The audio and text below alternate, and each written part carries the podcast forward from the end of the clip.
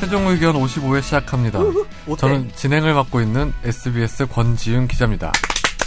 와 오늘도 이상민 변호사님, 정현석 변호사, 김선재 아나운서 나오셨습니다. 왜 저만 님이죠? 나는 님, 님 저야 안 부르죠. 돈 많은 사람은 님이라니까. 야이님아 아, 내가 님 안 부르쳤어요? 아, 오늘 저 양복 좋은 거 입고 나왔네. 이거 아니 어디서 되게 보신 거예요? 예뻐요. 이거 진짜 양복. 어머님이 양장점에서 맞춰준 거 아니에요? 좋아 보이는데. 어, 형, 변호사님도 아, 오벤져스 옷 입고 왔네요? 이거는 어디서 산 거래요? 이거요? 네. 아, 비웃는 말투인데. 근데 옷을 얼마나 빨았으면 이렇게 사라진 거예요, 이게? 아 이건 멋이지. 이렇게 하는 원래 그래요? 약간 저런 그런 아, 건가? 느낌으로. 그런 거? 음. 아니 전 진짜 약간 좀 이런 양복 처음 봤는데 예쁜 것 같아요. 어. 어, 보통 그냥 검정색 막 이런 거 사잖아요. 그 왜 이렇게 훑어봐 네. 이러고 검정. 되게 아니 넥타이 색이랑 옷이랑 약간 좀 특이한 색 아니에요? 이제 보통 결- 어. 이런 색깔 안 사지 않나? 이제 결혼만 하면 되겠네요. 너무 특이하다는 거예요, 아, 그러니까? 옷, 다 특이한 색깔이 괜찮다는 어, 그래요? 거죠. 감사합니다. 상 받으신데 오늘. 오늘 오늘 아 오늘도 상 받아요? 받는데요. 근데 우리 성출은 안 되는데 아, 나오고 있죠. 오늘도 또 상 받아. 나는 네. 없는데. 뭐 음. 돈- 어디다 이렇게 돈을 쓰면서 무슨 이렇게 상- 상을 많이 받으세요? 그럼, 무슨 상이 무슨 상이에요? 그, 뭐, 그, 이- 뭐, 아니, 넘어가시죠. 이름은 얘기해주고 넘어가요. 근데 진짜 잘생겨지신 게, 그, 법조기자상을 올해 이제 옛날에? 수상하고 그럴 때 보면 그때보다 진짜 한 3년, 5년은 젊어진 거 같아요. 제가요? 네. 언제 말씀하시는 거예요? 예전에 그- 그러면 팔바지 서울지방 전에. 변호사에서 그럼에도 불구하고 댓글에는 김현우 기자 나도 이게 너- 선배냐고 나 되게 상처받았어요. 댓글이 막 계속 아, 달리던데. 나, 몇살 내가. 차이예요? 몇살 차이? 현우 선배가 저보다 두 살 많거든요. 근데 아, 제가 어디 가서 뭐 나이가 많이 들어 보인다 얘기를 안 들어봤는데 음. 어딜 갔길래 그래요? 좀 다녀요. 아니 처음 들어봤어. 그런데 그게 어디 갔길래 그러지? 뭐좀 약간 상, 진짜 크게 상처받았어요. 아, 현우 상처- 선배가 현우 선배가 7, 9년생이에요. 칠구년생. 서른아홉? 네, 서른여덟? 38. 여덟이죠. 7, 9년생이면. 그 김현우 김현우 기자가 기자 36. 팬이 많아서 그러니까 아니 그리고 어, 그럴 거예요. 동안이에요 동안 워낙. 김현우 기자도 음, 동안, 워낙 동안이에요. 동안이에요 팬이죠. 아니 그럼 난 동안 아니에요 그러면. 아니 동안이신데 현우 선배 많이 동안이에요 많이 아니 난 너는 그냥 안. 동안도 노안도 아니야. 매번 나 동안이라 얘기 들었는데 왜 그러지? 아니 두 분 다 동안인데 현우 선배는 솔직히 말해서 어디 나가 절대 서른여덟이라고 안 여기, 보니까 여기 동안의 끝판왕이 계시나요? 형은 몇 47? 살이세요? 저요? 마흔일곱이요? 우리 엄마 우리 엄마 마흔아홉인데 어머니 마흔일곱. 엄마가 마흔 아 엄마가 68 68. 네. 어쨌든 어- 아니 마흔일곱이에요, 68이에요. 마흔아홉 아 마흔아홉. 음. 마흔아홉. 아버지 뻘이라는 소리. 정 변호사님 아직 만 안 되셨잖아요. 네. 그러니까 역시. 축하드려요 SBS에선 이현식 네. 부장님이 최고인 것 같습니다. 왜요 갑자기? 예? 아, 갑자기 오늘 아침부터 최고이신 것 같아요. 이현식 선배가 왜요? 예? 동안 음, 동안이 네, 어, 이현식 부장님이 그 고등학교가 그렇게 좋은 데를 나오셨다는 걸 제가 처음 아까도라고 알고 말씀 다른 거 아니에요? 듣고 계십니까? 위치가 다르면 고등학교 선배가 아니라면서 같은 중동이 네. 아니라면서 무슨 소리야, 알게. 강북 중동과 강남 중동은 다 차이가 크다면서요. 옛날에 이제 종로구에 있던 고등학교들이 이제 거기 팔고 나서 이렇게 쫙 강남으로 이사를 온 세대가 있습니다. 경기여고, 중동고 뭐 이렇게 가지고 있는데 이제 중동고가 그때 재단 비리가 있어가지고요. 비리까지 얘기했어 너무 나빠 아 유명한 사건이에요, 유명한. 그래가지고 똑같이 팔고 왔는데 경기여고는 건물도 막 아. 많고 수영장도 있고 했는데 우리는 건물도 쬐깐하고 어 되게 쭉 그- 구렸어요. 예. 그 이현식 선배는 호화로운 고교 생활을 보내셨다 근데 네, 이현식 부장님이 이제 학교 다닐 때는 그때가 왜 자꾸 부장님이랑 네 부장이야? 네. 아예 마음속에서 항상 부장님을 모시고 우리는 그냥 기자 아니에요? 역시 고등학교 선배가 달라요. 그분이 이제 다니실 때는 거기가 무서운데요. 아. 그러니까 고등학교 다 선배라고 부장이라 할 필요 없잖아. 뭐 환경부 미화 부장도 아니고 부장이라고 할 이유가 없잖아. 중동 우리 저 호주에서 두고 계시는 제 후배 분도 계십니다. 그분은 예. 같은 중동이고 아 그렇죠. 그분이 같은 중동이죠. 같은 중동이고 그분은 어, 도전 골든벨에 중동고등학교 처음 나왔을 때 음. 최후의 1인입니다. 아, 그러니까 그래요? 어. 아, 그 호주에서 네. 골든벨은 못하고 아 골든벨 우리가 못하고. 우리 호주에서 애청하신다는 그분께서 네, 골든벨 채, 그 올렸어요. 그래서 아, 골든벨 뭐, 못 울린 걸로 알고 아, 있고요. 네. 예. 원래 아셨던 분이에요. 아예 몰라요. 근데 이름이 좀 특이해가지고 검색해봤어요? 아니 뭔가 이름이 되게 낯익다 싶어갖고 검색을 해봤는데 맞아. 아, 네. 김땡 되게 김땡땡 웃기다. 선생님. 보통 팬이 네, 팬질 한다고도 하잖아요. 검색해보고 하는데 역변지로요. 역역 팬질 하시네. 이현식 기자님 정말 존경합니다 마음속으로. 제가 나중에 자리 한번 말아가겠습니다. 네. 그 초반에 그 혹시 팟빵 댓글 먼저 하는 건 어때요? 팝빵 그 댓글? 청취자 사연 뭐 번. 일교시 아, 같은 네. 댓글이 두개 정도 있으신 있었던 거예요? 음. 것 같은데 네. 음. 그러니까 뭐 면접 얘기도 있었고 그러면 청취자 사연할 때 처음으로 그 아이칭 우리 지난주에 안 했던 거죠. 네. 이게 올려놓으셨는데 우리가 저희가 깜빡하고 못했는데. 네. 그것도 있고 네. 또, 네, 최근에 또 올라온 것도 있고 아이칭님 있고 저 밑으로 내려가면 빅토리아 샤샤샤님 있거든요. 네. 그럼 아이칭님 거부터 읽을까요? 네. 밑에 거부터 읽으시면 될 것 같아요. 궁금한 사항이 있어서 문의드립니다. 과속에 의한 사고가 무죄 판결을 받은 사안에서 과속으로 인해서 오토바이와 충돌 시 가해지는 충격은 교- 규정 속도에 지켰을 때보다 엄청나게 차이가 발생해서 속도를 위반하지 않았다면 사망에 이르지 않았을 가능성을 생각해볼 여지가 있고 속도가 지난번에 한 빠르다 거. 보면 2번이요. 속도가 빠르다 보면 전방에 오토바이가 갑작스럽게 보였을 때 반응하고 기기를 조작하는데 여유가 없음으로써 사망 사고와 인과관계가 충분하다고 볼 수도 있지 않을까 하는 의구심이 듭니다. 네.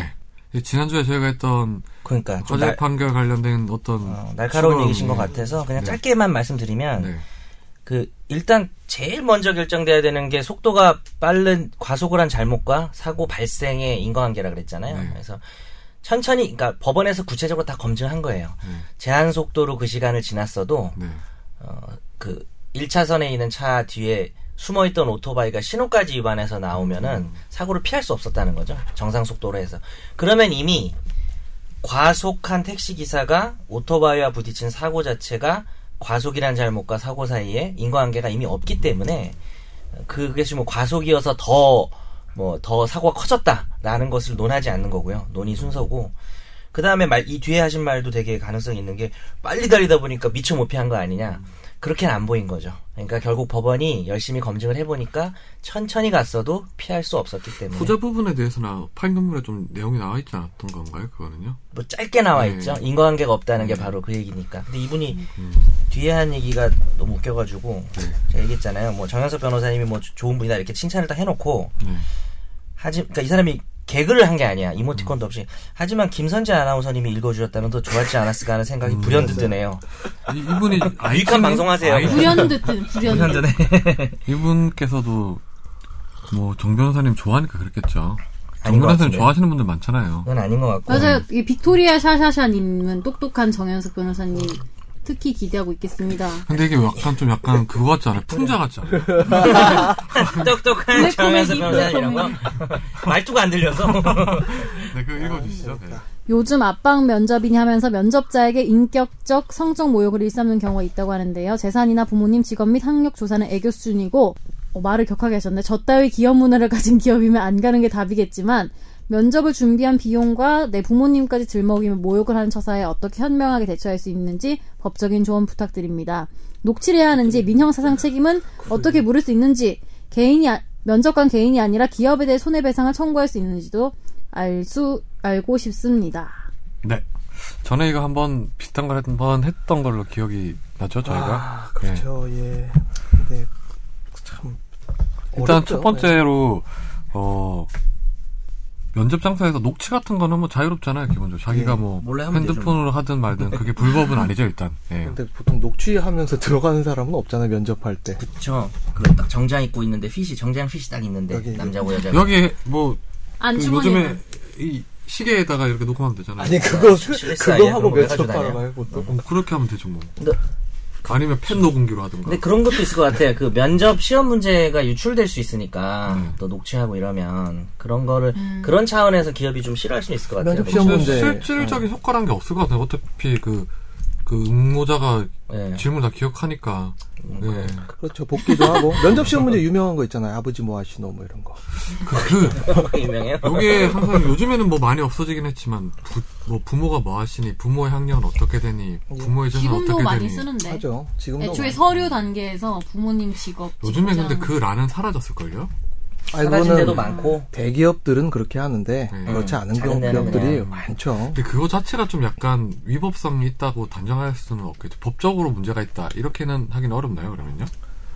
그러니까 미국이라면 문제가 있는데 네. 우리나라 환경에서는 음. 그러니까 안 어, 좋지만 그러니까 그걸 법에는 제재하는 예, 제재하는 뭐 실정법은 없으니까 인권이나 이런 데서 공고 같은 거는 내려줬던 걸로 기억하는데. 강제력이 음, 없어요. 권고적 효력이니까. 그렇죠. 그쵸, 네. 예. 예. 그리고 제일 중요한 거는 그때도 얘기했지만 취업을 원하는 사람 입장에서는 그것을 문제 삼기가 어렵고 밀릴 수밖에. 이제 불합격하셨습니다라는 걸 본 다음부터 이제 문제를 삼아야 되는 건데 결국은 근데 사실 저도 면접을 했던 적도 있고 면접을 제가 면접관을 했던 적도 있거든요. 근데 이제 아직까지 기억에 남아. 그 로펌 씨 망해라. 그 갑자기. 근데 그 로펌의 이니셜을 말해도 다른 유명한 또 로펌하고 헷갈릴 것 같아서 그 음. 로펌도 되게 유명한 로펌인데 갔는데 제가 음. 자기소개서에 가정 환경 이런 거 쓰잖아요. 근데 저희는 제가 좀 쓴 것도 약간 유치하긴 했어요. 저희 그 잘못 쓰게 됐네. 어, 네, 어, 못 쓰게 됐어. 어린 시절에 되게 가- 우리 부모님이 집이 민 아, 아니야 뭘 집이 부자였다는 얘기가 있어. 아니 아니야. 이제 나쁜 사람이야. 아, 웃겨서 말. 저희 집안 분위기 되게 민주적이었다라고 썼어요. 왜냐하면 저희 아버님이 좀 이렇게 의견을 많이 들어주시고 권위를 내세우지 않으니까 권위의 반대말로 이제 민주적이라고 쓴 거예요. 근데 나 그거를 정치색을 음. 얘기하는 트집 잡을 줄은 몰랐어. 상상도 못 했는데. 근데 말투도 졸라 짜증나. 아니, 아니, 이 말- 나- 말투 엄청 짜증나요. 그 가정이 민주적이라고 했는데, 민주적이 무슨 뜻이에요? 뭐 이런 식으로 약간 해요. 그래서, 아, 예, 그래서 그냥 설명을 했지. 방금 말한 거죠. 그랬더니, 그게 뭐 민주적이야. 뭐 이런 식으로 아, 말하는 거예요. 어, 짜증난다. 변호사라는 사람이. 그래서, 짜증난다. 어, 너무 누구였어요? 짜증나가지고. 누구였어요? 말꼬리 잡기잖아 그거는. 기억나요 누군지? 내가 이, 이- 이 자식 잊지 않을 거야 그런데 잊어버렸어요. 남자 한 명, 여자 한 명이었는데 여, 뭐, 나름대로 자기들끼리 캐릭터 정했나 봐. 여자분은 되게 잘해주셨는데 아, 그 남, 악역이라서. 그 남자 놈이 음. 근데 뭐 그런 걸로 약간은 약간 우리 부모한테 뭐라 하는 것 같은 느낌도 들잖아요. 음. 이게 뭐 민주적이야, 뭐 이러는 거예요. 그래서 제가 근데 그래서 아마 뭐라 하셨어요? 반응을 보려고 했겠지 그렇게 그래서 했을 때. 아, 저는 그게 저는 그- 그냥 그게 당연히 민 그게 민주적인 거고 권위적인 권위주의의 반대말로 민주주의를 쓴 거 아니야? 민주적인 단어가 여러 가지 뜻이 여러 가지 의미로 활용할 수 있는 거 아니냐라고 얘기해서 떨어졌죠. 만약에 붙였으면 갔을 거예요? 아니 그게 아니고 농담이고 그 회사는 발표가 두 달, 석 달 늦어지는데 그래서 그럼 떨어졌다는 소린가 해서 전화를 제가 두 번 해봤는데 근데 그러고 있는데 정률에 먼저 붙은 거예요. 정률에 붙었는데 정말 뻥이 아니라 대표가 외국에서 안 돌아와서 지금 세 명 중에서 결정을 못 했다는 거예요. 계속. 그래서 내가 그냥 그냥 경험을 그러니까 됐다, 가셨구나. 음. 됐다고 하고 정률 왜냐면 그때가 3월이 됐는데도 원래 이제 그 아마 그러게. 3월이 너무 늦은 거잖아. 그렇죠. 근데 아니 그 떨어진 거면 얘기를 해달라 그랬더니 그게 아니고 정말로 세 분 가지고 지금 대표가 안 와서 결정을 못 했다고. 대표랑 뭐 화상 통화라도 하던가. 뭐 어, 진짜. 그러니까. 그래서 그냥 됐다고 그러고 그냥 이제 음, 잘하셨- 훨씬 더 좋은 법률 정률에 법무법인 정률에 갔죠. 예. 그, 지금 광고하시는 거예요, 계속? 축하드립니다. 아니, 그 전에. 전그 정률하고 안 좋아요. 그 저하고, 예. 페이스북에 그 변호사님 로펌에 있는 분이 어디 글을 올려놓은 걸 봤어요. 그 네. 정률에 계신 변호사님 이찬희 변호사님 아닌가요? 혹시? 그러니까 칭찬 엄청 났더라고. 내가 처음으로 원래 데- 제가 페이스북을 안 하다 댓글을 달고 싶었어요. 네. 분. 잘못생 아, 뭐 너무 처음부터 끝까지 모르- 다 모르는 칭찬이- 분인데? 칭찬이 세는데 모르는 분인데 댓글 아니 저 달고 싶어서. 핸드폰 번호는 또 있더라고요 그분이. 어. 저 모르겠어요. 그래서 스토커야? 어, 아니 전 아, 저한테는 네. 이 변호사님이죠. 네, 이 음. 뭐 이- 변호사 어디 한번 이찬 모 변호사님이죠. 어디서 다 말했잖아요, 봤던 거 아닌가 싶기도 하고 희자로 끝나시네. 네, 번호가 아, 있을 예, 리가 아, 없으니까. 옛날에 저 그분이 저 대한변협에 이사를 하셨으니까. 아 그래서 그렇구나. 그래서. 예. 뭐가요? 뭐가 그래서 그래요? 아니, 아, 그래서- 뭐, 번호 있는 게? 번호를 알고 있는 뭐에 거야. 아, 누군지도 몰라. 누군지도 몰라. 누구였더라. 그래서 너무 칭찬이 세길래 이건 너무 좀 도가 지나쳤다 생각이 들어요. 뭐가 지나. 너무 댓글 달려다가 이건 아마 또 정 변호사님 직장 생활이니까 내가 또 개입을 하면 안 되겠다 싶어서 네. 접었어요. 아, 근데 이미 개입하신 거예요. 내가 직장에서 네, 그래. 네. 팟캐스트를 보세요라고 댓글을 달라 했거든요. 거기 이제 차기 정률 미래 대표라고 돼 있었죠 아마. 네. 아, 그러니까요. 그걸 보고 이제 정률 어르신들이 화가 많이 나신 것 같아요. 뭐 이런 녀석이 음. 대표냐고 이런 아, 식으로. 네네. 일단 그 질문에 답변하면, 민주적인 예, 뭐 드시면. 그, 이분께서는 이제 좀, 이렇게 뭐, 뭐 소송이든 뭐든 하고 싶다고 하는데 이게 가능할까요, 그러면요? 이런 게? 내용을 봐야 되겠죠? 내용이 세야 되겠죠? 음. 그게 그 말을 들었을 때 면접자가 통상적으로 정신적인 고통, 그러니까 심한 모멸감이나 뭐 성적 수치심이나라는 걸 느꼈다면 당연히 민사소송을 통해서 위자료를 받을 음. 수는 있는데 그냥 그, 그, 저, 그 정도가 중요하겠죠. 아까 제가 말한 거 정도는 안 되겠죠. 그럼 예컨대 이런 저, 거죠. 저의 케이스 같은 뭐 경우는. 부모는 뭐 뭐 하시는데 어 뭐 부모님은 실직자였습니다 했을 때 뭐 면접관이 너 요새 얘 드는 거 좋아하더라? 어, 들어보세요. 그, 뭐 이렇게까지 얘기 안 하겠지만 야 부모님이 그래가지고 뭐 어떻게 지내냐 이런 식의 어떤 부모님 어, 험담하는 이야기랑 명예훼손은 될 수 있잖아요 근데 그거는 모욕은 안 되겠지만 그, 예, 기왕 연기를 하기로 마음 먹었으면 그- 제대로 좀 재현을 해봐요. 난 잘 못해 부모님이 그래가지고가 뭐예요? 그 정도 가지고 어떻게 지금 말씀하신 것 정도는 네. 힘들어요. 어, 모멸감을 느꼈을 텐데, 야, 넌 부모님이 그래가지고 너 먹고 살 수 있겠냐? 라는 정도 가지고는. 음. 그러면은 저 갑자기 생각나는 게 있는데 저는 이제 아나운서 준비를 하다가 들은 건데 아무래도 이렇게 노출이 심하면은 화제가 되니까 아, 몇 명 이렇게 아, 그래 그런 얘기 있구나. 1차부터는 아니고요. 한 몇 네. 차에 올라와서 몇 명 안 남았을 때 음. 면접에 보러 올 때 이렇게 끈 나시로 된 아, 끈 민소매로 된 원피스를 입고 와라. 몸에 이렇게 약간 밀착이 되는. 어. 이렇게 요구를 했다면. 아 그렇게 아, 욕을 했다면? 그러니까 에, 좀 이, 그럼 못 들은 게 있었는데, 뭐, 어디라고. 어떻게 말은 입으라고 요, 못하겠지만. 욕을 했다고요? 그러니까 더 뭘- 그러니까, 민소매, 그 약간 붙는 이런 원피스를 입어달라. 그거는 좀 그런. 그러니까 소송 문제는 어, 모르겠는데 약간 그건 얘가 얘가 정말 부당한 어. 아 그런 일이 있어요? 뭐 있다고들 하더라고요, 저는. 근데 다녀본 그런 적이 거 아닐까요? 없지만. 아니 뭐 승무원 시험 할 때 보면 되게 좀 뭐 그런 거 좀 보지 않아요? 피규어를 보기 위해서 예. 근데 이게 어, 뭐 한 그거를- 끗 차이인 게 보통 그냥 자유 복장이면 상관이 없는데 네. 어떤 곳에서는 이제 준비생들이 부담이 된다. 의상이 부담이 된다고 해서 음. 그 부담을 아, 줄여주기 그냥 통일시켜주는. 위해서 음. 네. 청바지에 티를 입고 오라고 하는 게 있어요. 그런 건 근데 괜찮지 어. 음. 않을까? 그 사람들은 또 이제 준비생 입장에서 불만인 게 체형 커버를 하려면은 결국 음. 딱 붙고 힐 신고 딱 붙는 네. 티셔츠를 입고 몸매 좋은 사람이 붙는다라고 생각을 하는 거예요. 또 지원자들 입장에서. 어, 근데 그런 식으로 해서 좀 문제가 되는 경우가 있었잖아요. 예전에 승무원 같은 경우에도 뭐 음. 네. 그게 면접인지 뭔지 모르겠지만 하여튼 그 외모 네. 기준으로 해서 뭐 하는 것 때문에 문제가 키 되지 않았어요. 얼마 이상 예, 뭐 그렇죠, 그렇죠, 그렇죠, 예. 그렇죠. 예. 법적인 제재 규정 같은 건 없어요. 그냥 그 만약에 외모가 중요시되는 직장일 수도 있겠죠. 실은 뭐 경- 경우에 따라서는 뭐 방송국에서 뭐 방송을 해야 된다든지 그렇다면은 있지만은 아까 선재 아나운서 말씀하신 것처럼 뭐 이렇게 좀 약간 드러나는 식의 형태의 옷을 입어야만 된다고 한다면은 그거는 그러니까 법적인 뭐 손해배상은 아니어도 그 공고를 뭐 자기가 안 따르면 고만이니까 근데 그거 자체에 대해서 뭐 인권위에서 뭔가 좀 제재를 받는다든지 그럴 사유는 될 것 같은데요. 그 정도면. 음. 근데 진짜 각종 그게 있는 게 저가 그렇다죠. 예전에 한 군데 봤던 카메라 테스트 음. 봤던 곳은 그 저는 몰랐는데 나중에 듣고 보니까 심- 카메라 테스트 심사위원 중에 앉아 있는 분이 메이크업 아티스트가 있었다라는 거예요. 그러니까 어. 그때 색조 화장을 하지 말고 오라 했어요. 일단 요구사항이 있었어요. 근데 준비생들 입장에서는 내가 가진 걸 최선으로 보여주려면은 화장을 해야 되는데 색조를 하지 말고 오라 했는데 그 와중에 그것도 이제 그 너머를 투시하고자 이제 메이크업 아티스트가 앉아 있었어요. 면, 1차 면접관 아. TV에 자주 나오시는. 근데 뭐 TV에 어떻게 비춰지는지는 아나운서가 중요하니까 음. 그러니까요. 메이크업 그게 정도 한끗 보- 차이예요, 그러니까 한끗 나도 잘 차이. 모르겠지만 그냥 그 정도는 괜찮지 않을까? 화장 그러면 하지 저는 말라. 네. 전에도 한번 궁금했었는데 이게 용모단정이라는 어떤 성적인 어떤 그 네. 그걸 요구하는 어떤 기준을 잘 들이대는 게 예, 예. 법적으로 문제가 없는 거예요, 그러면요? 네, 뭐 저는 그- 특히 전에 그 승무원 이렇게 좀 취재를 하면서 보니까 이 승무원이란 게 외모가 중요한 거 아니잖아요, 사실. 그렇죠. 승무원은 사실 외모가 중요하다고 말하기 음. 사실 뭐 육체적인 노동 강도가 엄청 그렇죠. 높은 직종인데 되게 힘든 일이잖아요, 그게. 예, 예. 근데 뭐 되게 외모를 되게 폭력적으로 강요하는 것 같은데 그게 법적으로 문제가 안 되는지 좀 궁금하더라고요.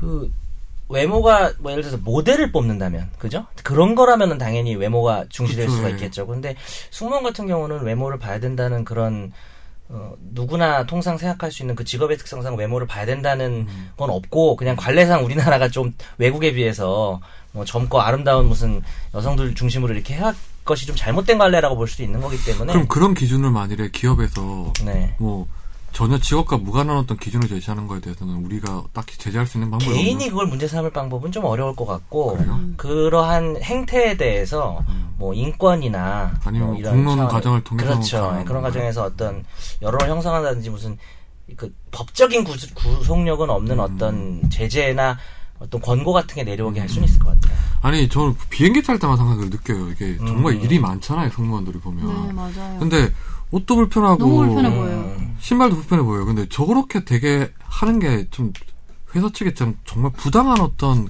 강요 아닌가 생각이 들 때가 있거든요. 근데 네. 그나마도 아마 제가 듣기로는 대한항공이 바지를 만들었잖아요. 네. 근데 그 대한항공 제외하고 다른 곳들 많은 데는 거의 바지도 안 만들어주는 곳도 많다고 들었어요. 아직도. 진에어는 뭐 청바지 입고 그러니까 좀 이게 직업에 맞는 어떤 진행을 기준을 해놔서. 제시를 해야 되는데 아무튼 네. 그렇네요. 이제 뭐 그래가지고 결국 이제 남녀 고용 평등법이라고 하는 네. 법에서 예, 네. 맞아 그런 얘기는 있죠. 여성 근로자를 모집 채용할 때 직무의 수행에 필요하지 아니한 용모, 키, 체중 등의 신체적 조건, 미혼 조건, 내가 지금 남녀 관봉투법을 찾고 있었거든. 예. 근데 지윤이가 자꾸 나한테 말을 시켜서 답하다가 못 찾았는데 곳에 찾았네. 네. 역시 예, 그래서 이제 직무 수행과의 관련성, 직무 관련성 음.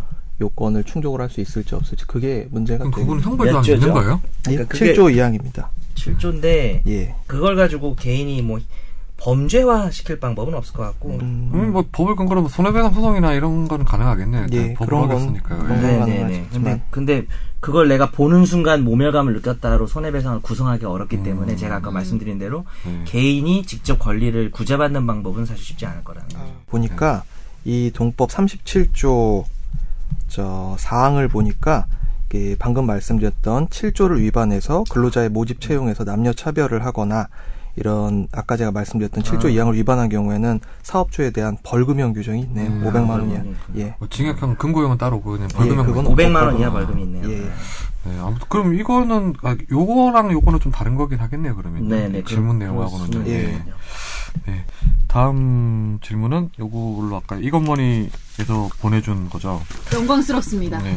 아니 이건머니에서 그 어떤 청취자분 한 분이 어. 음. 이건머니에 메일을 보내주셨어요. 근데 그 진행하시는 이현식 선배가 저한테 이거는 법률을 담당한 쪽에서 해보면 어떻겠냐 해서 저한테 메일- 치담하신 말씀이네. 네. 어쩜 그렇게 치담하신 말씀을 하시는지. 우리 이상민 변호사의 고등학교 선배인 이현식 선배가 저한테 보냈습니다. 예. 네, 부장님. 이거는 순수 이사 법률 되십시오. 상담이네요. 네. 근데 이것만이로 보낼 정도로 지금 우리의 입지가 약하다는 얘기예요. 우리한테 그런가? 보낼 생각을 먼저 해야 되는데. 노력하세요, 지금. 이건 예. 아, 우리 우리 방송 분발합시다. 듣지도 다 않는 거야. 같이 아, 이거 분발합시다. 아, 이건 뭐니 앞에다가 광고를 붙이는 거야. 30조. 우리 광고를 근데 이게 청취자분들 중에 오해하시는 분들이 있던데 우리랑 이건문이랑 사이가 안 좋고 이런 거 아니잖아요. 엄청 좋아요. 음, 저, 엄청 좋아요. 매일 아침 봐요. 맞네. 저는 그냥 그분들을 만날 일이 없어가지고 알지도 사이가 못해요. 좋고 나쁜 게 아니라 어. 뭐, 사이를 논할 사이가 없는데. 저 오늘도 그 김범주 선배랑 아까 한 3, 40분 수다 떨었는데. 저 범주 선배, 현우 선배 뭐 다 잘 친해요. 그러니까 청취자가 무서운 거예요. 갑자기 왜 이렇게 아니 친한 척을 해요? 그때 이모티콘 받은 것 때문에 그러니까 김효석 어, 기자님이 털릴 뻔해가지고 어디 있건. 이모티콘 돌려주려고요. 그래서 현우 선배 또 쓰지도 않는 거. 네. 어, 저도 저도 달라고 막 댓글이 난리가 아니던데. 저희를 미워하지 마시고 동정하세요, 차라리. 동정할 거면 미워하지 마세요, 돈으로 동정하세요. 주세요. 네. 저희 불쌍한 사람들인데. 그러면 그래서 사연도 받아서 불쌍하니까. 저는 강동구 성내동에서 8평 남짓한 샌드위치 가게를 5년째 하고 있는 40대 여성입니다. 길어서 좀 짧게 네, 읽을게요. 그렇게 하시죠. 2011년 10월 보증금 1000에 임대료 66만원으로 건물 점포에 들어와서 1년씩 연장 증액 계약이 됐대요. 그래서 현재는 74만원에 관리비 5만원이 추가돼 임대한 상태인데, 어, 결국에는 이제 시간이 지나면서 손해를 보고 투자, 그 메르스 사태 겹치면서 예. 잘 안 풀려서 결국 손해를 보고 투자금의 3분의 1도 안 되는 권리금에 다른 사람에게 인수하기로 예정이 됐었고, 세부적인 합의가 이뤄졌을 때 건물주에게 알릴 예정이었대요. 근데 이달 9월 초에 건물주가 와서 임대차 계약법상 임차한 지 5년째가 되면 임대료를 임의적으로 재조정할 수 있다면서 다시 임대료 올리겠다 말하고 그 다음 주인 9월 8일에 지하실에 누수가 있어서 보수 공사를 할 예정인데 카페 바닥도 함께 봐야겠다. 라고 얘기하면서 공사 일정 계획이 나와주면, 나오면 다시 알려주겠다고 돌아갔대요. 근데 4일 뒤에 구체적인 계획을 고지하지도 않고 내용 증명을 보내서 임대 계약을 종료하겠다면서 10월 30일까지 점포로 원상 복귀해놓고 나가라라고 일방적인 통보를 했는데 그 과정에서 인수하기로 했던 사람이랑 계약이 틀어졌고 투자비도 회사하지 못하고 권리금은 못 받고 원상 복귀 비용까지 떠안게 됐고 그래서 2차 내용 증명까지 보낸 상태래요. 계약 연장 또는 재임차 계약할 의사가 없으며 원상 복귀 명도하라. 그래서 건물주가 1년씩 계약을 강요하고 매번 일방적인 증액을 요구하고 그래서 세금 계산서에 포함되지도 않은 관리비까지 만들어서 받고 또 건물 청소, 화장실 계단 같은 거 시- 문제 있는 시설부도 전혀 해주지 않았다고 하시네요. 네. 근데 이제 다른 상가 분들 말도 법으로는 어쩔 수 없다 이런 입장에서 어떻게 해야 하냐 이렇게 보내오셨습니다. 일단 저희가 정리를 해보면 이게 또 뭐 상가 자영업하는 분들한테는 좀 자주 일어나는 일들 중에 하나잖아요. 이게 권리금 그렇죠. 문제부터 시작해서 시설 보수 같은 경우도 마찬가지인데 음 이게 일단 법적으로 봤을 때는 좀 구제 수단이 있을까 이거든요. 어, 깝깝하네요. 음. 일단 법에 어긋난 건 없는 상황인 거예요. 그러면 그렇죠. 근데 이분이 쓰시기로는 보증금 아무런 구제를 못 받고 투자비 관리비금 보증금마저 돌려받지 못하고 원상복구 비용까지 드리, 드리고 쫓겨날 수밖에 없냐라고 여쭤보셨는데 보증금은 돌려받는 것이고 본인이 뭐 차임을 연체한 게 있으면 깎이겠지만 근데 이제 문제는 원상회복을 해야 되기 때문에 그 비용이 고- 보증금에서 공제될 수는 있지만 보증금마저 돌려받지 못하냐고 여쭤보신 이유는 잘 모르겠네요. 돌려받지 못할 이유는 없을 것 같고. 권리금 같은 경우에는 당연히 못 받죠. 그러면. 권리금은 이 사람한테 받을 수 있는 게 아니라 그러니까 아, 계정 다음에 들어오는 다음 사람을 사람한테 예, 사람한테 받는 네, 거죠. 자기가 그렇죠. 알아서. 그거를 임대인이 뭐 방해하거나 네. 그러지만 않는다면. 최근에 법이 개정돼서 네. 임차인의 권리금에 관한 권리가 상당히 강화되긴 했는데 네. 임대인한테서 받는다 뭐 이런 건 아니죠. 그렇죠. 직접적으로. 네. 그러니까 가령 임대인이 새로운 임차인을 자기가 데리고 와가지고 네. 여기다 이제 그렇지.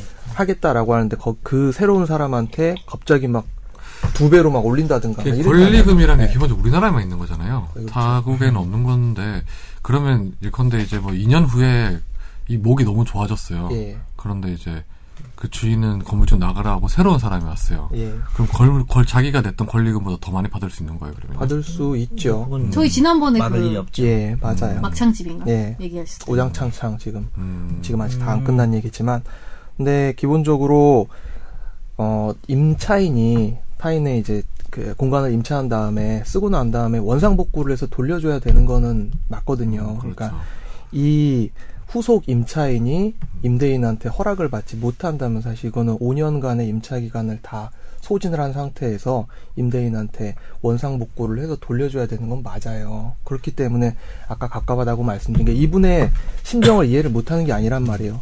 자기가 새롭게 코프집 빌려가지고 그거 다시 철거하고 다시 이 샌드위치 가게 하기 위해서 투자해가지고 인테리어 새롭게 하고 나서 나중에 자기 지금 새로운 임차인 구해와가지고 이렇게 새롭게 이제 그쪽으로 음. 넘겨주려고 했는데 그게 지금 결국 잘 안 됐기 때문에 그렇죠. 자기가 철거 비용까지 다 부담해가면서 음. 지금 5년 동안 고생은 고생대로 하고 돈은 돈대로 날리고 지금 이 상황이라는 건 음. 제가 왜 이해를 못하겠습니까? 그런데 거기에 대해서 원하시는 대답을 사실 드리기는 힘들다는 게 깝깝하다는 거죠. 법적으로는 그렇다고 네. 요 최소 근데 그 상가 같은 경우나 이런 거는 최소 계약 기간이 어느, 어떻게 되는 거예요? 그러니까 원래 최소 되는 것은 음. 어, 1년인데 음. 연장할 수 있는 권리가 있어서 네. 그게 이제 5년까지 되는 거죠. 음. 음. 계약 갱신 요구권이라 그래서 네. 아주 특별히 그걸 거절해야 될 사유가 임대인에게 있지 않는 뭐 차임을 연체했다든지 네. 임차인이 그냥 아니면 임대인은 연장에 응해줘야 되기 때문에 그렇게 해서 이제 5년이 될 수 있는 거죠. 5년 후에는 그러면 뭐 임의대로 건물주가 임의대로 할 수 있는 그런 건가요? 그러면요?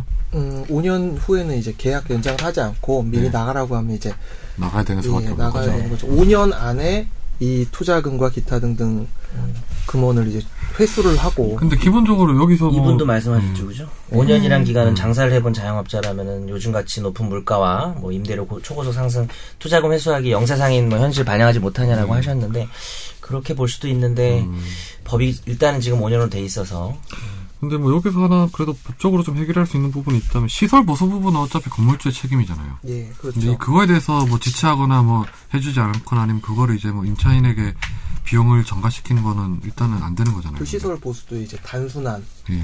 시설 보수냐 아니면은 건물 전체가 네, 관련된 건물 대로 전체. 일부러 엘레, 엘리베이터가 고장났거나 네. 아니면 뭐 집안이 약간 약해서 지하에 누수가 있어서 주차장이 훼손이 됐거나 이런 거는 건물주가 그렇죠. 해줘야 되는 거잖아요. 내수선 예. 다만 이제 그 좀 이분의 경우에 해결되는 답은 아니지만 조금 주의하실 수 있는 점 말씀드려 보면 모든 임대차 계약서에 그 원상복구 조항이라는 게 있어요. 그래서 너가 임차인 네가 들인 비용은 그냥 나한테 상환해 달라고 포기 하는 권리를 포기해라. 비용을 돌려달라는 거 포기하고 네가 들인 시설을 오히려 네가 다 철거해서 나가라라는 식으로 모든 규정이 돼 있단 말이죠. 그래서 임대차 계약을 할 때 본인이 이 사무실 그 건물 용도가 중요해요. 건물 용도가 만약에 사무실인데 이 사람이 식당을 한 거예요. 예를 들어서 실제 그런 판례들이 많이 있는데 그래서 식당에 필요한 뭐 주방시설 같은 걸 했다. 네. 그런 거는 건물에 기여하는 게 아니니까 그건 뭐 그 돈을 돌려받을 방법은 없어요. 그건. 그런데 이제 건물 용도에도 맞고 또 예를 들어서 뭐 바닥이나 천장 공사 한 거 정도는 다음 임차인한테도 좋을 수 있잖아요. 그래서 거기에 자기가 특별히 돈을 많이 들였고 나중에 그거를 5년 내에 회수할 방법이 없을 것 같으면 임대차 계약을 체결할 때 네. 그런 비용을 포기한다라는 조항이 사실 그 조항에 반대를 해야 되는 거죠 임차인이. 그래서 그걸 좀 읽어보실 필요가 있습니다. 그러면은 여기 관리비를 받는 거는 어떻게 되는 거예요? 음, 이 관리비라는 게 명목이 어떤 건지 의문인데 보통은 관리비라는 게 관리 뭐 시설 관리비라고 해가지고 뭐 청소 이렇게 좀 네, 해주시고 청소하는 예, 거. 공동으로 들어가는 뭐 엘리베이터 비용이라든지 뭐저 냉방 전기세 비용, 중에. 네. 전기세 중에 일부 그런 비용들을 이제 감당을 하는 비용이 되는데 그러니까 이 비용의 명목에 대해서 여기 사실 명확히 나타나 있지는 않아요. 근데 좀 더 알아봐야겠네. 이거. 예, 예. 관리비를 받았는데 여기에 대해서 보수조 전혀 해주지 음. 않았다라고만 이야기가 돼 있고요. 오늘 뭐 이렇게 사연, 사연을 저희가 다 읽어드리긴 했지만, 이게 좀 애매한 부분이 있네요. 그래서 그렇죠. 보니까. 예. 예. 그래서 아무쪼록 좀 도움이 됐었으면 합니다. 그, 또 사연이 하나 왔는데, 우리 김선재 아나운서가 읽어주시죠. 네, 파이널에게 추석 잘 보내신 오프닝 잘 들었습니다. 오프닝 듣다가 갑자기 생각나서 메일 보내고 나머지 다 들으려고요. 저는 대구에 살고 있는데 정주 지진으로 인해 자그만 진동에도 깜짝깜짝 놀라는 트라우마까진 아니고 아무튼 진동에 민감한 일상을 보내고 있네요. 메일을 보내게 된 이유는 바로 지진과 관련된 겁니다. 지금 저는 아파트 전세로 살고 있는데 혹시 지진이 나서 집이 무너지거나 상하게 되면 제 전세금은 어떻게 되는 어, 걸까요? 현실적이다. 네, 마땅히 제- 주인이 내줘야 하겠지만 보통의 경우에도 집주인이 지급해주지 못하는 경우 세입자는 경매로 넘기거나 해서 와, 아, 하는데 아, 이건 질문이 진짜. 아, 아니 근데 이건 뭐 정말 잘하시네. 완벽한 예. 민사법 문제예요. 집이 상하는 경우에 경매를 붙이지도 못할 것 같아서요. 어, 역시. 어, 이럴 경우엔 어떤 방법을 어, 찾아야 이분은 할까요? 되게. 너무 너무 좋은 질문이에요 사실. 예, 정말 생각하지 못한 질문이네요. 정말. 일본- 어떨 것 같아? 아니 이건 물어보자. 어, 어떨 것 저는 같아요? 음. 되게 그래서 이걸 지문을 보고 되게 놀랐어요. 이게 아파트가 예를 들어 무너지게 되면 네. 아파트라는 게 땅만 있는 게 아니라 그 위에 세워진 건물이 중요한 거잖아요. 그럼 이게 경매할 게 진짜 없어지는 거예요. 예. 정말 네. 게 없어지는 예. 거지. 어떻게 될까? 뭐 그런 것도 있고 심지어는 거, 뭐 그 집에 집이 불이 나면 거기가 거기 이제 지분이 아파트 한 동에 한 뭐 50명을 넘게 살잖아요. 네, 그렇죠. 그 사람들이 각각 대지 지분이 예. 관련 지분이 있는 거죠. 비슷한 문제로 제가 내면 돈 빌려주고도 왜 은행에서 저당 잡잖아요. 예. 집에 저당권. 근데 집이 불타버렸어. 아니면 수해가 나서 떠내려가 버렸어. 음. 그러면 은행은 어떻게 원리 행사해요? 그러게 진짜 궁금하네요. 맞춰봐요. 여러분이 지금까지 최종회가 지금 몇, 몇 회야? 이 정도 했으면은 55회.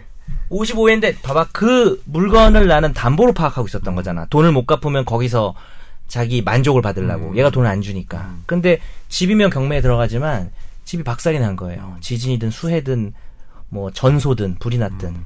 어떻게 해야 될 것 같아요? 그럼 그 개인의 다른 재산에 대해서 할 수 있는 거예요? 보험사에서 채권은- 해주는 거 아니에요? 어? 아, 보험사. 보험사에서 보험 들어갔겠지. 선제 윈. 보험 들어갔겠지. 이게 집주인이. 민법에서 물상 대위라는 어려운 한자어인데 내가 경매하려고 담보로 파악했던 물건이 사라지면서 그것에 가름해서 그러니까 완전 영어로 하면 replace죠. 그것의 오. 대체물이 replace. 네, 죄송합니다. 이상하였는데. 예. 아, 독일식 발음이었어요. 대체물이 생기면 그 대체물에 담보권을 행사하는 거예요. 원래 담보권이라는 게 뭐냐면 권지윤이 우리 세 명한테 다 채무를 지고 있었을 때 권지윤이 망해가면 누가 먼저 돈을 받아낼 수 있을지 그냥 힘센 사람이 먼저 받아내는 채권서는 건데 정해져 있지 않아요, 근데? 원래는 안 정해져 있어요 채권이. 근데 그거를 담보를 파악해 놓으면 먼저 받아가겠다는 소리거든요. 그 사람 음. 재산에서. 근데 이제 그 보험금이나 그로 인해서 나오는 보상금, 음. 뭐 지진이라면 아마 보상금이 있을 수도 있고 보험금이라든지 누가 불을 냈으면 그 사람에 대한 손해배상 청구권 같은 음. 것도 있을 거 아니에요. 그 채권으로부터 어, 그 채권이 본인께 되는 거예요. 그 그 이거 같은 경우에는 제가- 그러면 뭐 일단 어, 그 선제 맞췄네. 거의. 아니 제가 할 말이 더 있었죠. 요새 취재 파일 하잖아요. 네. 그래서 열심히 보거든요. 뉴스를 예전보다. 근데 봤는데 지진 관련 보험이 있대요. 음, 있어. 있는데 음. 이번에 지진이 나면서 지보? 네. 사람들이 불안하니까 가입을 하려고 하는 사람이 많았는데 있음에도 불구하고 보험사 쪽에서 안 된다 이런 식으로 해가지고 지금 문제가 많다고 뉴스에 나와 있습니다. 음. 왜 안 된다는 거예요? H 해상 화재 보험. 왜냐면은 예, 그걸 물어주게 되면은 H면 한화인가요? 헛소리입니다, 여러분. 이렇게 손해 보험사 입장에서는 손해 볼 거를 예상하고 안 된다는 식으로 얘기를 해서 네. 음. 지금 이미 위험도가 리스크가 높아져서 어. 음, 이제는- 가능성이 높아지니까 그렇다고 합니다. 그만큼 우리가 사는 그리고, 사회 음, 안전이 위협되고 지진 있군요. 음. 관련 보험 자체도 없고 별로 일본은 그럼 요거는 어떻게 되죠, 그러면요? 집주인이 전세금을 내줘야 하는 지문이 두 네. 개예요? 예. 그러니까 전세금은 집주인이 보험이 든 걸로 된다는 거예요, 그러니까? 그러니까 예 그 집주인이 보험을 안 들었으면 어떻게 돼요? 보험이 안 보험을 안 들었으면요. 음. 그, 러면은 그러면 그렇다고 집주인에 대한 전세금 채권이 사라진 건 아니니까 아까 그렇게 다른 데- 되면은 음. 다른 권- 재산에 그러면은 권지윤이 말한 게 그다음 두 번째 정답이죠. 다른 재산에서 받는 수밖에 없는데 그거는 해결책은 아니고 그냥 근데 어쩔 수 집에 없게 된 보험을 든 거죠. 사람이 많아요. 저는 처음 들어봤는데 집 관련 화재 보험은 많아요. 화재 보험. 화재 보험이 맞아요. 많지. 어, 그래요? 화재 보험은 다 드는데 지진은 보상금을 그러면 두분다 들었어요 화재 보험이라고 저희는 뭐 사무실에 화재 아 보험, 뭐 사무실 말고 집, 관- 도난보험 집 들어가 있죠. 관련돼서요. 우리 집은 도- 저는- 불도 안 나. 그러니까. 그러니까 알기 화재 보험 때문에. 관련돼서 든 사람 없잖아요. 우리 집에 불 아파트 쓰지도 자체에 않아. 뭔가 있지 않을까요? 아파트 아파트 자체가 전체에서 있죠. 뭔가 네, 보험 아파트. 규정이 있을 것 같긴 한데 관리비에 거기 보면 당연히 보험 있을 네. 항목 거고. 들어가 있어요. 이 지진은 보험금보다도 보상금 그러니까 국가적 재난에 대해서는 제가 뭐 규정을 좀 정확히 아니, 찾아볼 그 수 국가 보상금이란 게그 올라가진 재산의 뭐, 다- 절반도 안 되게 지급하는 거니까 사실. 음, 일단 거기서 받아야죠 전세금을 음. 방법이 없죠. 네. 전세금을 못 받으시는 건 아니고 어떻게든 받으실 수 있어요. 물론 전세 이제 목적물이 소멸. 그럼 지분을 그 쪼개서 할 수 있는 거예요. 그 건물이 무너졌을 그 경우에는 거기 있었던 사람들이 이제 그러면 그 땅에 대해 대지에 대해서 어떻게 지분을 나눠 가질 수 있는 거예요, 그러면요? 아 건물이 무너지면 어, 원래 네. 주택임대차보호법에 지금 임차인들 얘기하는 네. 거죠. 주택임대차보호법에 건물에서만 예전에는 그냥 자기 보증금을 받아낼 음. 수 있었는데 지금은 대지에서 경매 대가에서도 받을 아, 수 있게 바뀌었어요. 그러면 이제 그 상가에서 예를 들어서 100평 가진 사람, 50평 가진 사람, 그치. 임, 차했던 사람들 그 비율대로 이렇게 나누는 거예요, 그러면요? 아니요. 대지를요? 음. 그건 지금 논의가 헷갈 섞여 있는 게 그 지분을 말씀하신 건 소유자 말씀하신 거고. 아니 그러니까 어. 예를 들어 내가 1층에서 한 100평짜리를 임차하면서 한 10억을 내고 이렇게 하고 2층에서는 뭐 한 10평짜리에서 뭐 한 5천만 원 내고 아, 아, 하는데. 맞다 맞다. 그러면, 그러면 자기 지분에 그- 해당하는 음. 대지에 대해서 아 맞아요. 예, 정확한 말씀이십니다. 예. 알겠습니다. 상 타러 가려고 지금 무슨 상이라고 그냥 했지, 아까? 무슨 상 진짜? 아니 그래서 모르겠어요. 얘기를 안 해줘요. 뭔 상? 빨리. 아 그 상금이 얼마입니까? 이름만 딱 아, 말해. 이름만 말해줘 이름만 뭐 옷가상이에요 뭐예요 미안합니다. 오빠상. 했던 거네. 이달의 기자상이에요. 이달의 기자상. 이달의 음. 기자상. 오. 이달의 기자는 몇 명 줘요? 그러니까 어, 이달의 기자서 받은 적 있잖아요. 모든 기자 통틀어서? 관훈클럽 가서 받았습니까? 받은 아니, 적 아니요. 있잖아요. 아니 이달의 받은 기자. 적이 있는 게 아니라 엄청 많이 받았어요 네. 거의 아, 봄, 여름, 그게, 가을, 그게 겨울 이달의 계속 받아요. 기자상이에요? 아, 어, 그냥 끄덕끄덕하고 있어 대답하면서 이거 아니 이거 아니에요. 네. 정치자 여러분. 이거 이거 정말 재수 이걸- 되는 거니까 이거 진짜 이렇게 되면. 이게 처음이 아니기 때문에 별 감흥이 지금, 없다. 어, 그까지 아니 아니요. 항상 영광이죠, 사는 그냥 좀 늦게 가요 아 또 주네 또 가야 되네. 아, 아니 정말 그것만 물어볼게요. 하이에나 같은 사람들 아, 아, 우리나라 진짜. 기자 전체 중에 몇 명 줘요 매달 그건 모르죠. 아 그건. 대충 기자가 몇 명인지 잘 모르는데요. 몇 아니, 개 받았죠? 몇- 이, 이달의 기자상이 몇 명이냐 뭐 알잖아요. 이달의 기자상 부분별로 다르죠. 뭐 한 한 아. 각 부분별로 한 무슨 무슨 부문에서 타십니까? 저는 이번에 전문 보도 부분요. 뭐 네. 어떤 기사로? 사면 관련된 기사로 사면 봤습니다. 관련된 예. 기사. 몇 번째예요 네, 상이? 상이 몇 아, 번째예요? 몰라요, 네. 잘 모르겠어요. 야 상만으로 집 사겠다. 상금으로. 상을 세보지도 않아서 네. 하도 말 제가 이거 농학원에 세볼게요 기사 이달의 기자상 전세계- 권지윤 이렇게 아무튼 쳐서 네, 대단하다. 감, 와 영광입니다. 예, 일단 정치자 사연은 여기까지 하고 네 그 다음 주에 저희가 주제로 김영란법. 이번 주 했어야 되는데 네, 원래 저희가 여러분 죄송합니다. 다음 네. 주 주제로 김영란법을 할 건데 김영, 저희의 시대가 왔어요 드디어. 네. 김영, 김영란법 관련돼서 궁금하신 거 있으면 전부 저희- 다. 전부 다 다 보내주세요. 완벽하게 저희 진짜 둘이서- 사소한 거라도 질문. 네, 뭐 진짜 막 되게 웃긴 거 해도 되고요. 네.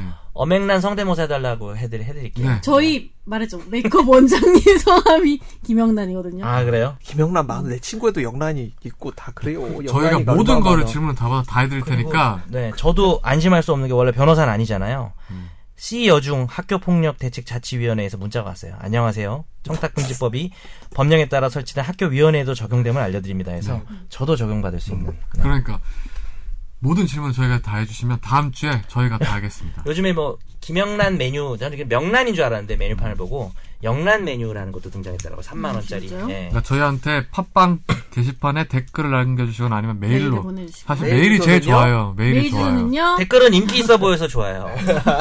인기 아니, 댓글은 노골적인데? 칭찬만. 음. 파이널 골뱅이 sbs.co.kr입니다. 네. 네. 정말 질문 많이 보내주세요.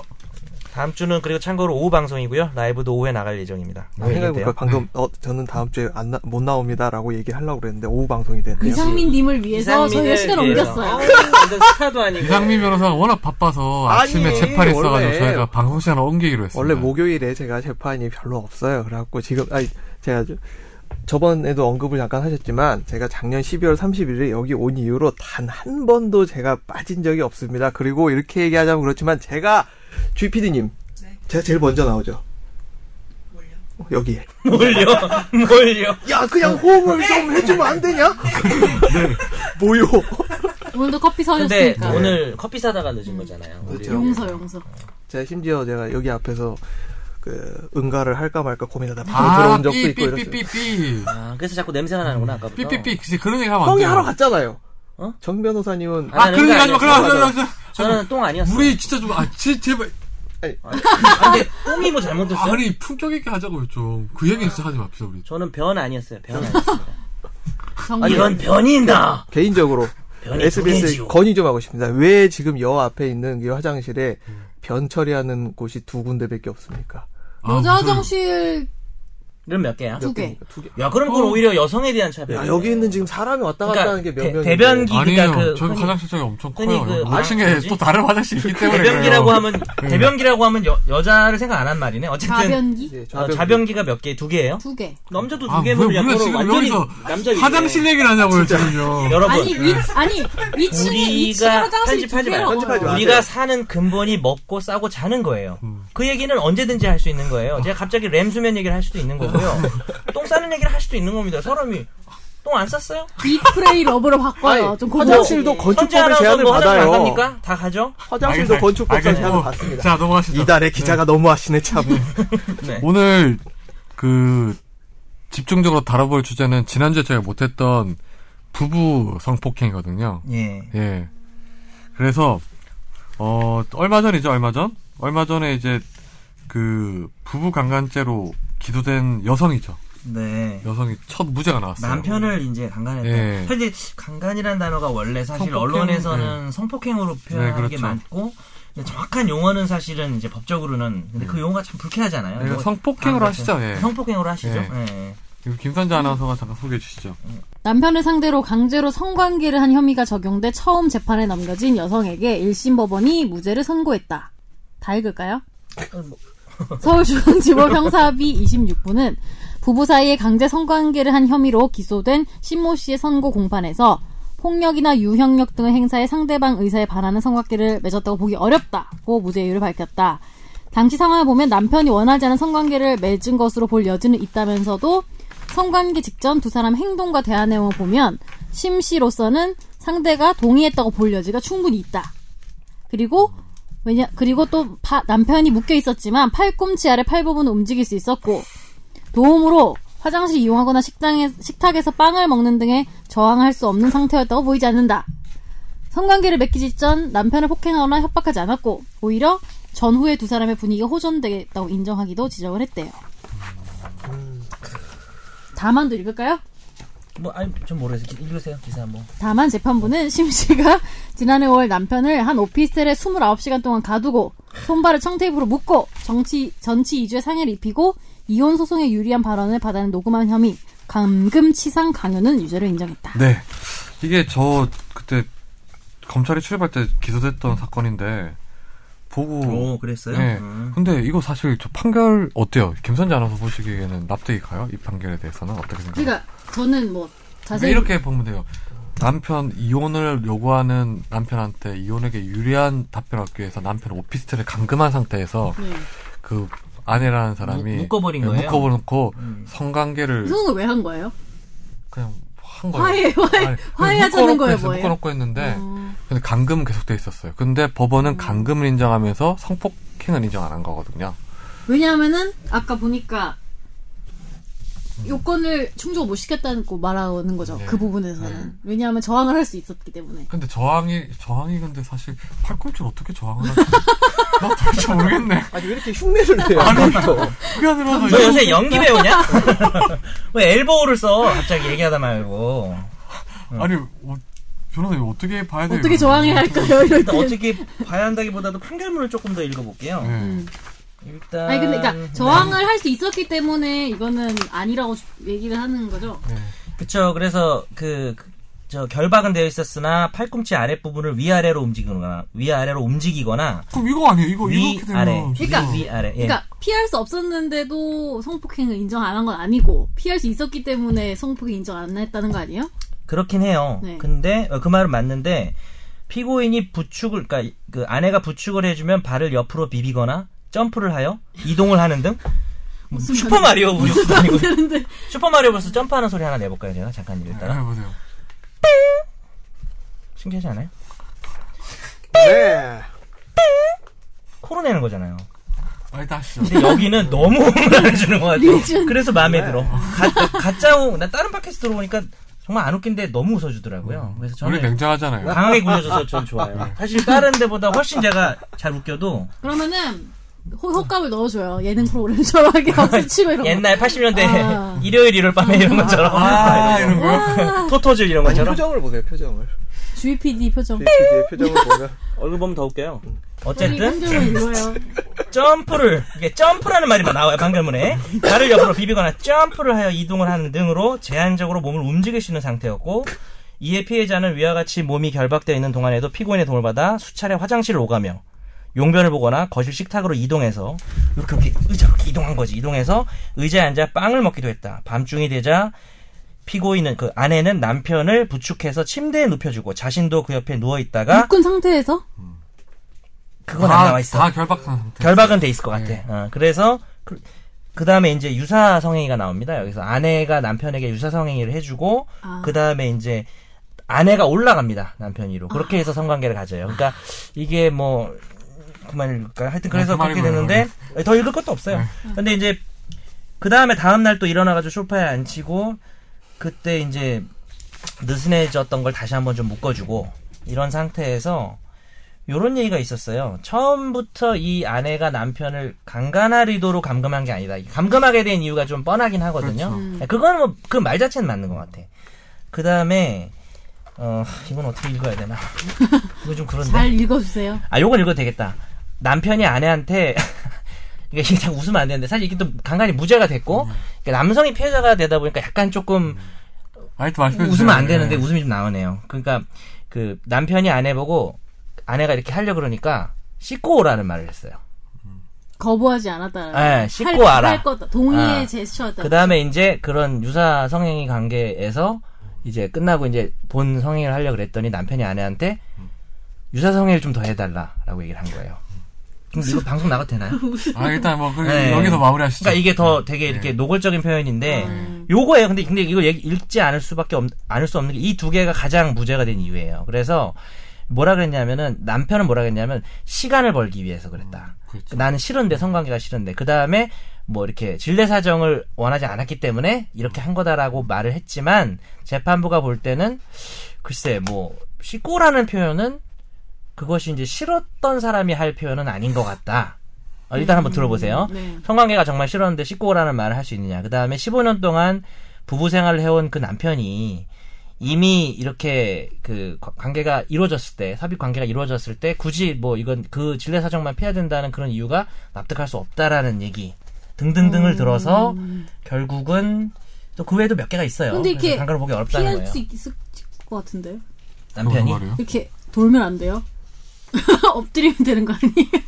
아, 네, 그, 그런. 불편한데 예, 뭐야. 근데 이거는, 어, 이건 해석의 노래가- 여지가 참 많은 것 같아요. 이거는, 네. 아 이건 논란이 많아요. 네. 많이 있을 수 있어요. 저는 이거는 거의 100% 유죄라고 생각을 했거든요. 어. 음, 한번 그 본인 의견 한번 얘기해 보세요. 왜냐하면 이게 예. 저항 정도라는 게 계속 그동안 성폭행 사건에서 예전에 지금은 좀 많이 변하긴 했지만 여전히 남아있긴 하지만 여성이 어느 정도 저항을 했는지에 따라서 이게 성폭행이냐 아니냐로 나눴었잖아요. 예를 들어서 뭐 하지만 한 번 얘기했다고 그 뒤에 가만히 있었다고 이거는 화관이다 이렇게 인, 가관 계속 인정했잖아요. 근데 이 여성 입장에서 보면 그냥 이 상황이 폭력적이고 하다 보니까 한 번 얘기하고 무섭고 하니까 그냥 이렇게 자포자기로 한 건데 음. 나중에서야 신고를 하고 이런 거 대부분에 그렇게 되는 건데 이걸 법원에서 몰랐었잖아요. 근데 이거를 여성하고 남성을 바꿔놓으면 똑같이라는 이거는 유죄라고 생각하거든요. 근데 막 일단 근데 음. 손발을 부부 네. 사이에 묶는 것 자체가 어, 네네.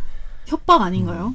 그러니까 이분은 참고로 알아두셔야 될 거는 아까 읽으셨지만 선재 아나운서가 감금치상과 강요죄. 그러니까 강- 그게 인정이 됐는데. 예, 그건 인정이 됐지만 성범죄 부분이 성범죄가 남편이 그러니까 성범죄 우리나라 한국 형법의 특징이기도 한데 반항을 불가능하게 하거나 네. 현저히 반항을 음. 곤란하게 해야만 성범죄가 성립되는 거에 대해서 사실은 좀 그 자체가 문제가 있는 거예요. 음. 근데 이제 어쨌든 여성에게 그렇게 불리하게 적용되어 오던 그 법리를 음. 남성에게도 똑같이 적용을 해서 반항이 현저히 곤란해 보이진 음, 않는다. 아까 말한 것처럼 뭐 피할 수 있었다든지 그다음 에 약간 그 남자하고 여자 좀 차이는 있잖아요. 음. 그러니까 나- 그, 그 뭐라 그래야 되나 성폭행이라는 게 구조상 남성 음. 뭐 원래 형법상에서는 분녀가 돼서 나중에 바뀌었던 거죠. 예. 사람으로 바뀌었으니까. 네. 그래서 어, 어쨌든 그 부분을 똑같이 적용을 하면서 바뀐 경우 근데 제 생각에는 요즘 같은 그 요즘의 어떤 분위기와 그래도 조금 진보된 어떤 성범죄에 관한 법원의 견해에 따르면 남녀가 바뀌었다면 이건 유죄예요.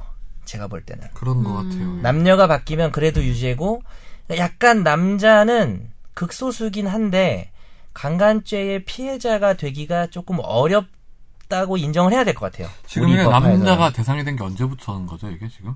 부녀가 형법상 부녀에서 사람으로 바뀐 게 상당히 오래됐어요. 10년도 더 됐는데 음. 네. 95년도거나 이제 95년에 아닌 한번 것 개정이 같아요. 90, 됐거든요. 95년인가? 95년에 개정이 한번 됐어요 형법이. 음. 그때거나 그거보다 전일 수도 있어요. 뭐 어쨌든 근데 저는 일단 굉장히 모욕적인 것 같습니다. 아, 근데 뭐가 모욕적이에요? 굉장히 모, 모욕적, 그냥 상황 자체가 그냥 심정적으로. 예. 이 남성 피해자에게 네, 모욕적이다. 굉장히 음. 모욕적일 것 같아요. 그러니까 결국은 유죄가 돼야 된다는 얘기인가요? 2012년 12월에 개정되는데요. 아, 생각보다 되게 늦네요. 네, 2012년 12월에 이제 형법에서 그 강간죄 주체를 네. 폭행 또는 협박으로 부녀를 강간한 자에서 폭행 또는 협박으로 사람을 강간한 자다. 강제 그러니까 객체죠 예, 주체가 아니라 예. 그 아 2012년인가요? 예, 예. 어? 내가 내가 공부할 때도 내가 음. 2008년에 아니 그저 공부했었는데. 제 이거 저 있을 때 개정이 돼서 그때 기억이 아 그렇군요. 나요. 미안합니다. 어쨌든 음.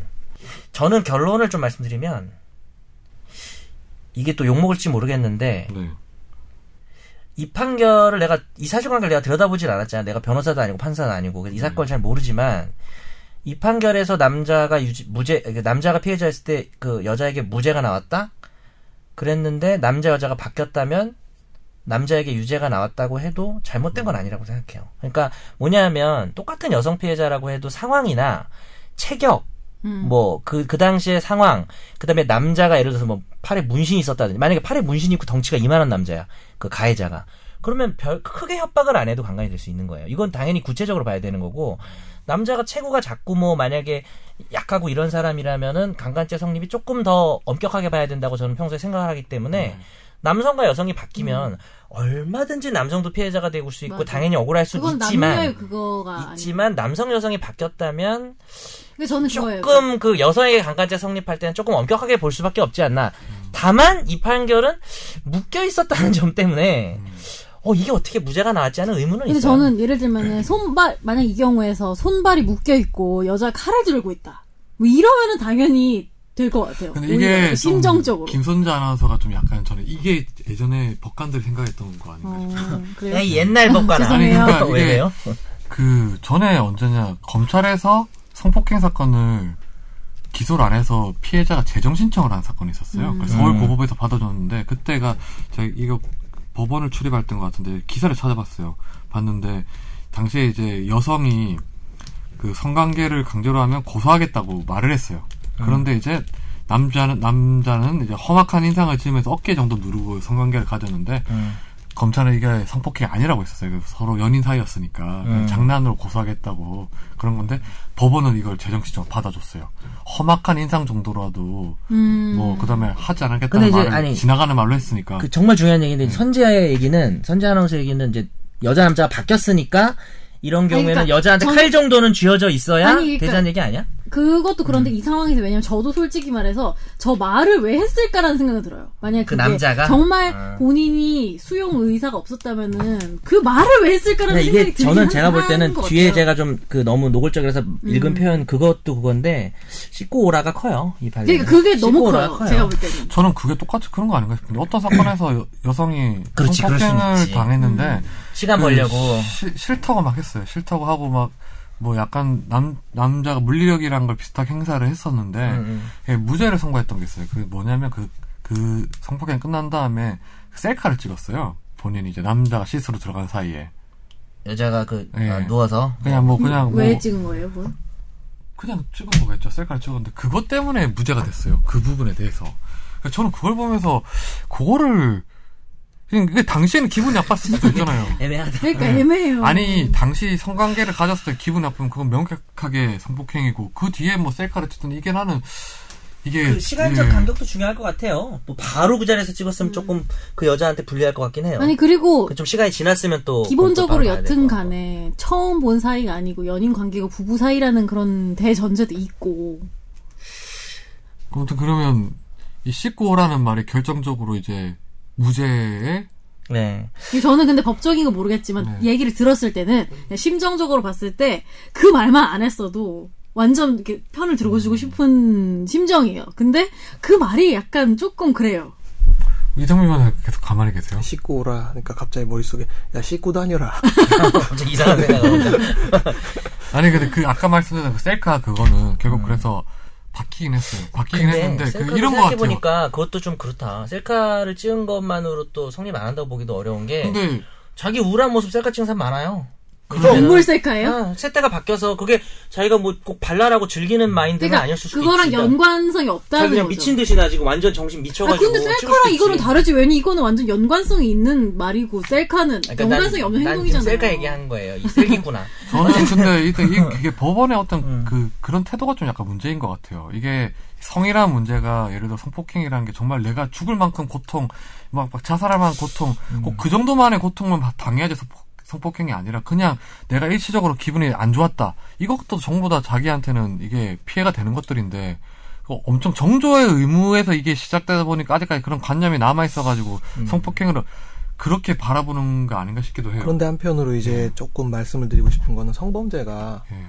형량이 되게 세거든요. 그렇죠. 형량이 굉장히 세기 때문에 여기에 대해서 유죄를 인정하면 이 사람한테 미치는 영향이 너무너무 크거든요. 뿐만 아니라 시- 신상 공개 같은 예. 것도 이제 뭐 있으니까. 그래서 함부로 유죄를 내리기 어려운 부분도 분명히 있어요. 그, 그런 점도 얘기를 하긴 네. 하더라고요. 판사들이 음. 이게 화관인지 성폭행인지에 대해서 자기가 자칫 잘못했을 경우에는 이 사람의 피고인은 완전히 이제 뭐, 그러니까 원래 모든 범죄가 무죄 추정인데 성범죄만 유죄 추정으로 갈 수는 없잖아요. 그런 또 건 그런 거 그렇죠. 있어요. 워낙에 반인율적이고 가장 최악의 범죄의 유형에 속하긴 하는데 근데 이게 그래도, 이게 이 범죄를 그 판단을 할 때 좀 성폭행에 대해서 엄격하게 판단하는 거는 뭐, 그 법원에 어, 어차피 법이라는 게 그렇게 하니까 하는 건데, 완화될 필요. 저는 이렇게 생각해요. 저의 그냥 결론은 현재 성범죄에 대한 기준과 법원의 판단 기준이든 규정이든 좀 더 반항을 굳이 현저하게 곤란하게 하지 않아도 성범죄가 성립할 수 있도록 바뀌어야 된다고 생각은 해요. 음, 그런데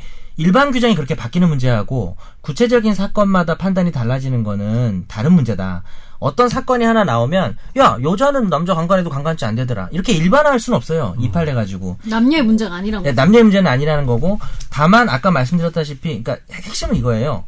성유흥업 종사자가 됐든 아니면 남자가 됐든 힘이 센 사람이 됐든 나이가 노인이 됐든 뭐 누구나 성범죄의 객체가 될 수 있고 주체가 될 수 그렇죠. 있는 거는 분명해요. 네. 그건 일단 제일 원칙인데 이번은 뭐냐면 구체적인 상황 이 사건은 가장 큰 특징이 뭐예요?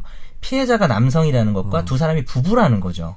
부부간에 도 당연히 성폭행이 인정되게 있을 수 됐고 있죠. 여성의 남성에 의한 성폭도 인정되지만 인정된다고만 했지 구체적인 걸 판단할 때는 불리해질 수는 있죠. 근데 제가 그걸 저는 인정함에 근데 있어서. 이 기사를 읽으면서 네. 사실 뭐좀 제목을 더 자극적으로 하기 위해서 한 것도 있겠지만 어. 저도 그 생각을 했어요. 이게 부부간에 성폭행이 일어났을 때 남녀의 그런 차이를 둬서 인정 안 하겠다 하겠다의 문제가 아닌 거예요, 사실은. 그러니까 음, 음, 그 음. 요건을 충족하 그 재판부에서는 요건을 충족하지 못했기 때문에 인정 안 한 거지. 그렇죠. 만약에 어떻게 바뀌고 섞여도 인정하는 경우는 인정하겠다라는 것 같다고 저는 그렇죠. 느껴졌어요. 근데 저는 좀 그렇죠. 일단은. 소극적으로 해석한 거 아닌가 싶은데, 이거는. 그러니까 좀. 이건 좀 유죄로 나야 될 것 같다는 예, 생각이 이건 이 들죠. 정도가 상황 자체가 이제 강금 상하게해서 이루어진 건데. 저도 원칙은 그렇고 네. 이 사건을 함부로 말 못하죠. 제가 경험한 사건이 간접적으로나마 네. 경험한 사건이 아니니까 말 못하지만 의문은 들어요. 이게 테이프로 묶어놨는데 손발을 묶어서 예, 그게 아, 어떻게 그럼 무죄가 도대체 됐을까? 이제 이게- 이 판결 타당하다는 건 아니에요. 꼭 결론이. 근데 그, 음, 그 당시 상황을 좀 구성을 상- 머리로 생각해 보면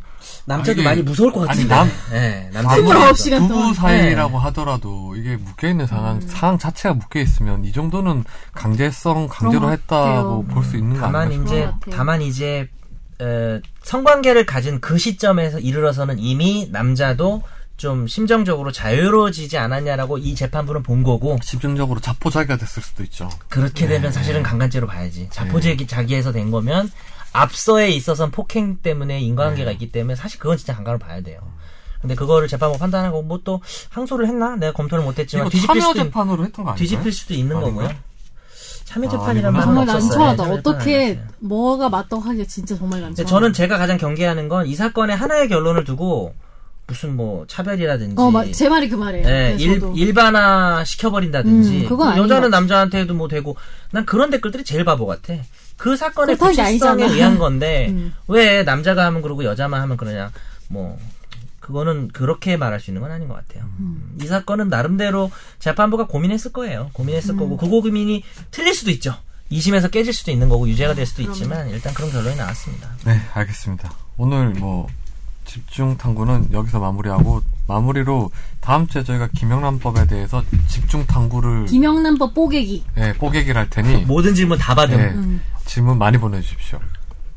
오늘 방송 여기서 마무리하겠습니다. 안녕히 계세요. 예. 네, 안녕히 계세요. 네, 안녕.